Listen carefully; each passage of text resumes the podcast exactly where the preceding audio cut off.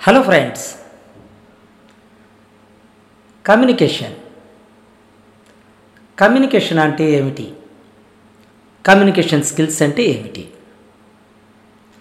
Communication అంటే అచ్చ తెలుగులో భావ వ్యక్తీకరణ. కమ్యూనికేషన్ స్కిల్స్ అంటే భావ వ్యక్తీకరణ నైపుణ్యాలు. అంతేనా? సమాచార మార్పిడి కోసం మనం కమ్యూనికేషన్ స్కిల్స్ని వాడుతుంటాం. ఏమిటి ఆ స్కిల్స్? ముఖ్యమైనవి. అభినయం భాష. ఇవి రెండు ముఖ్యమైనవి. భావ వ్యక్తీకరణ భాష ద్వారా మనం ముప్పై ఐదు శాతం మాత్రమే ఉపయోగిస్తాం. మిగతా అరవై ఐదు శాతం అభినయం ద్వారానే మనం మన సమాచార మార్పిడి జరుపుతాం. ఇక భాషలో వినడం ద్వారా నలభై ఐదు శాతం మాట్లాడడం ద్వారా ముప్పై శాతం చదవడం ద్వారా పదహారు శాతం మరియు వ్రాయడం ద్వారా తొమ్మిది శాతం భావ వ్యక్తీకరణ జరుగుతుంది. పైన చెప్పినవన్నీ కమ్యూనికేషన్ స్కిల్స్లో ఉపయోగించే సాధనాలే. ఇలాంటి సమాచారాలన్నీ మీకు చాలానే దొరుకుతాయి. కానీ నేను చెప్పాలనుకున్నది ఏమిటంటే చాలామందికి కొన్ని ఆపోహలు ఉన్నాయి. అవి ఏమిటంటే కమ్యూనికేషన్ స్కిల్స్ అంటే లాంగ్వేజ్ స్కిల్స్ అనుకుంటున్నారు. ప్రత్యేకించి ఇంగ్లీషు భాషా పరిజ్ఞానం అందున మాట్లాడే పరిజ్ఞానం. ఇది చాలా తప్పుడు అభిప్రాయం. భాష ఏదైనప్పటికీ ఆ భాషను సరిగ్గా సరైన పద్ధతిలో ఉపయోగించకపోతే భావ వ్యక్తీకరణ తారుమారవుతుంది. కాబట్టి భాష మీద మనకున్న పట్టు మన భావ వ్యక్తీకరణలో ఒక ముఖ్యమైన సాధనం అవుతుందే కానీ అది పూర్తిగా నియంత్రించబడదు. ఎందుకంటే భావ వ్యక్తీకరణలో భాష పాళ్ళు ముప్పై ఐదు శాతం మాత్రమే. అందులోనూ అది వినడం మాట్లాడటం చదవడం రాయడంగా విడగొట్టబడుతుంది. కాబట్టి భావ వ్యక్తీకరణలో అభినయం చాలా ప్రధానమైంది. భాషకు అభినయం జతకలిస్తే మన భావ వ్యక్తీకరణ అద్భుతంగా ఉంటుంది. ప్రథమంగా భాష గురించి మాట్లాడుకుందాం. మనకు తెలిసిన భాషలో మాట్లాడటం మనకు చాలా సౌలభ్యంగా ఉంటుంది. మన భావ వ్యక్తీకరణ చక్కగా ఉంటుంది. అదే భాష తెలియని ప్రదేశానికి వెళ్ళినప్పుడు మనం చాలా ఇబ్బంది పడతాం. మన భావాన్ని వ్యక్తపరచడానికి తెలియని భాషలో కుస్తీ పడే బదులు తెలిసిన భాషలో చక్కగా మాట్లాడడం చాలా వరకు ఉత్తమం. కానీ ఎదుటి వ్యక్తికి మీ భాష తెలియనప్పుడు మీకు తెలిసిన కొంత భాషా పరిజ్ఞానానికి ఎక్కువ అభినయాన్ని జోడించి మన భావ వ్యక్తీకరణ చేయవలసి ఉంటుంది. ఇక అసలు విషయానికి వస్తే మనం ఉపయోగించే భాష ఏ పాటిది ఎవరితో ఎలాంటి భాష ఉపయోగించాలి? చిన్నవాళ్ళతో అంటే నీకంటే వయసులో చిన్నవాళ్ళతో ఏ భాషను ఉపయోగించాలి? స్నేహితులతో ఎలాంటి భాషను ఉపయోగించాలి? పెద్దవాళ్ళతో ఎలాంటి భాషను ఉపయోగించాలి? అని పిల్లలకు వారి చిన్నప్పటి నుంచి పెద్దలు వివరంగా నేర్పించాలి. చిన్నపిల్లలతో మాట్లాడినట్టే పెద్దవాళ్ళతో మాట్లాడడం అనేది ఆమోదయోగ్యం కాదు. ఇంటిలో పెద్దలు పిల్లల ముందు ఎలాంటి భాష ఉపయోగించాలి అని తెలుసుకొని మెలగాలి. మీరు ఉపయోగించిన భాషే పిల్లలకు తొలిపాఠాలు అవుతాయని మర్చిపోవద్దు. పిల్లలపై కోపగించుకునేటప్పుడు చాలామంది తల్లిదండ్రులు వారి విచక్షణను కోల్పోయి ఉపయోగించకూడని పదాలను ఉపయోగించి పిల్లల మనస్సును నొప్పించడమే కాకుండా వాళ్ళను తప్పుదోవ పట్టిస్తారు. ఇది ఎంత మాత్రమో హర్షించదగ్గ విషయం కాదు. ఇది చాలా చిన్న విషయం అని ఆ తల్లిదండ్రులకు అనిపిస్తుంది. కానీ చాలా అనర్థాలకు హేతు అవుతుంది. పిల్లలు తల్లిదండ్రులతో ఎలా మాట్లాడాలి అనేది మీరు మీ తల్లిదండ్రులతో ఎలా మాట్లాడుతున్నారో అదే ఒక జీవిత పాఠంగా పిల్లలు నేర్చుకుంటారని మీరు తెలుసుకోవడం చాలా అవసరం. దేశ కాలమాన పరిస్థితులు కూడా భాష మీద ప్రభావం చూపుతాయని మరొకండి భాష ఒకటైనప్పటికీ మన ప్రదేశంలో మాట్లాడే పదాలు కొన్ని ఇతర ప్రదేశాల్లో తప్పుగా గుర్తింపబడతాయి. వాటిని గుర్తెరిగి మన పిల్లలకు ముందస్తు జాగ్రత్తగా నేర్పించండి.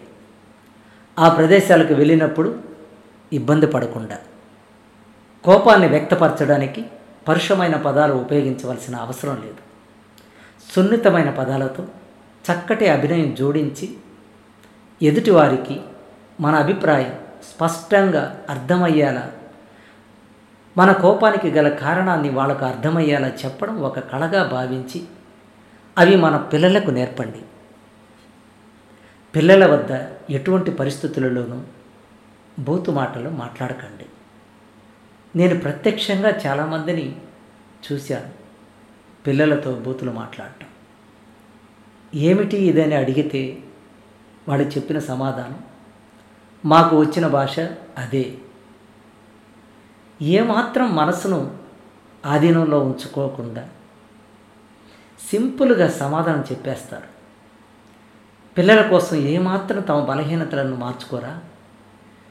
సిగ్గుతో తలవంచుకోవాల్సిన మాటలు మాట్లాడుతూ సిగ్గు లేకుండా మళ్ళీ మాకు వచ్చిన భాష అదేనట. తనకు తాను సమర్థించుకోవడం. ఎంత శోచనీయమైన విషయం. ఇంకో ప్రబుద్ధుడు చెప్పిన సమాధానం. మేము మీలా చదువుకోలేదు సారు. చదువు లేకపోతే సంస్కారం ఉంటుందా సరేలే. చదువుకున్నవాడు కూడా కొంతమంది ప్రబుద్ధులు మాత్రం ఏమాత్రం మంచి భాషను ఉపయోగిస్తున్నారు? ఇక పిల్లల విషయానికి వస్తే సమానత్వం పేరిట ఆడపిల్లలు మగపిల్లల్ని ఒరే తరే అనడం అలాగే మగపిల్లలు ఆడపిల్లల్ని ఒసే గిసే అనడం ఒక ఫ్యాషన్ అయిపోయింది. ఎక్కడ పడితే అక్కడ తాకడం. ఇది చూడడానికి ఎంత ఎబ్బెట్టుగా ఉంటుందో వాళ్ళకి తెలియట్లేదు. కానీ వాళ్ళ పేరెంట్స్ ముందు ఇలా జరిగినప్పుడు వాళ్ళ మనస్సు ఎంత క్షోభపడుతుందో ఈ పిల్లలకు అర్థం కావట్లేదు. పిల్లలు స్నేహం పేరిట మీరు తీసుకువస్తున్న వింత వింత పోకడలను దయచేసి ఆపండి. ఈ అతి చనువు రెండు జెండర్ల మధ్య ఎన్ని ప్రమాదాలను తెచ్చిపెడుతుందో రాబోయే కాలంలో కొన్ని బహిరంగంగా చెప్పలేక ఇంత సున్నితంగా చెబుతున్నా. అర్థం చేసుకోండి.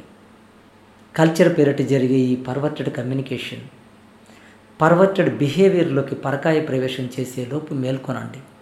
అతి చనువు పేరుతో తల్లిదండ్రులతో అమర్యాదగా మాట్లాడడం పెద్ద చిన్న అనే తేడా లేకుండా ప్రవర్తించడం ఇవన్నీ ఈ జనరేషన్లో వస్తున్న కొత్త కొత్త పోకడలు.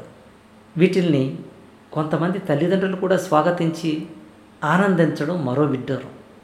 క్రమశిక్షణ అనేది ఒక మంచి అలవాటు. అది నిర్బంధం కాదు. అనేది అందరూ తెలుసుకోవడం చాలా అవసరం. రియాలిటీ షో పేరుతో టీవీ ఛానళ్ళ వాళ్ళు చేస్తున్న కొన్ని దారుణమైన ప్రోగ్రామ్స్. అందులో ఉపయోగించే భాష కుటుంబ సమేతంగా వినడానికి చాలా ఇబ్బందిగా ఉంది. ఆ టీవీ ఛానల్ యాజమాన్యానికి కూడా కుటుంబాలు ఉంటాయి కదా. మరి వాళ్ళు ఎలా చూస్తున్నారు ఈ కార్యక్రమాల్ని? ఒకరిని ఒకరు కించపరుచుకోవడమే కామెడీ అయిపోయింది.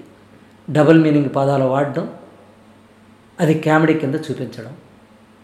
ప్రేక్షకులు ఆదరిస్తున్నారు కాబట్టి మేము ఆ కార్యక్రమాలు చేస్తున్నామని వక్ర భాషను చెబుతారు. ఎంత కమర్షియల్ ప్రోగ్రామ్స్ అయినప్పటికీ నీతి నియమాలు ఉండవా? డబ్బే సర్వస్వమా? మంచి చెడు లేవా? మునుపు పత్రికల ద్వారా ఈ దారుణాలు జరిగేవి. టీవీ ప్రభావం వలన దరిదాపు పత్రికలన్నీ మూసుకుపోయాయి. టీవీ ప్రభావం పత్రికల కంటే పదింతలు ఎక్కువ ప్రభావం చూపిస్తాయి. చిన్నపిల్లల మనస్సుల మీద చాలా త్వరగా తీవ్రంగా ప్రభావం చూపిస్తాయి. సంఘాన్ని మార్చలేని సందర్భంలో పిల్లల్ని సంఘం నుంచి తల్లిదండ్రులే కాపాడాలి. ఇందులో ఎలాంటి సందేహం లేదు. ఎవరో ఎక్కడి నుంచో వచ్చి మన పిల్లల్ని కాపాడుతారో అనుకోవడం అత్యాశే అవుతుంది. ఉపాధ్యాయులు ఈ వ్యవస్థను మార్చడంలో ప్రధాన భూమిక పోషించవలసి ఉండి ప్రేక్షక పాత్ర పోషిస్తున్నారు ఈ విద్యా విధానంలో. ఎవరిని నిందించినా వాళ్ళు వంద కారణాలు చెబుతారు వాళ్ళ వైపు నుండి. కాబట్టి ఎవరు తప్పించుకున్నా మీ పిల్లల్ని మీరు మీ పొత్తిళ్ళలో పెట్టుకుని కాపాడుకోవాల్సిన అవసరం తల్లిదండ్రులకే ఉంది. ఈ కమ్యూనికేషన్స్లో వస్తున్న పెను మార్పుల్ని ఈ కమ్యూనికేషన్స్లో వస్తున్న పెను మార్పులకు అనుగుణంగా మీ పిల్లలను మంచివైపు మార్చుకుంటూ తీర్చిదిద్దుకుంటూ వెళ్ళవలసిన అవసరం తల్లిదండ్రులకు ఎంతైనా ఉంది. చివరగా ఒక్క మాట. మనిషి జీవితంలో భావ వ్యక్తీకరణ చాలా ప్రధానమైనది. అది కుంటుబడితే జీవిత గమనమే మారిపోతుంది. జీవిత గమ్యాన్ని నిర్దేశించడంలో భావ వ్యక్తీకరణ ఎంత కీలకమైనదో తెలుసుకుని మన జీవితాన్ని మలుచుకోవాలి. మన జీవితం నలుగురికి మార్గదర్శకంగా మారాలి. మీ అందరి జీవితాలు సంతోషంగా సాగాలని కోరుకుంటూ ఇక సెలవు. మీ రవిబాబు.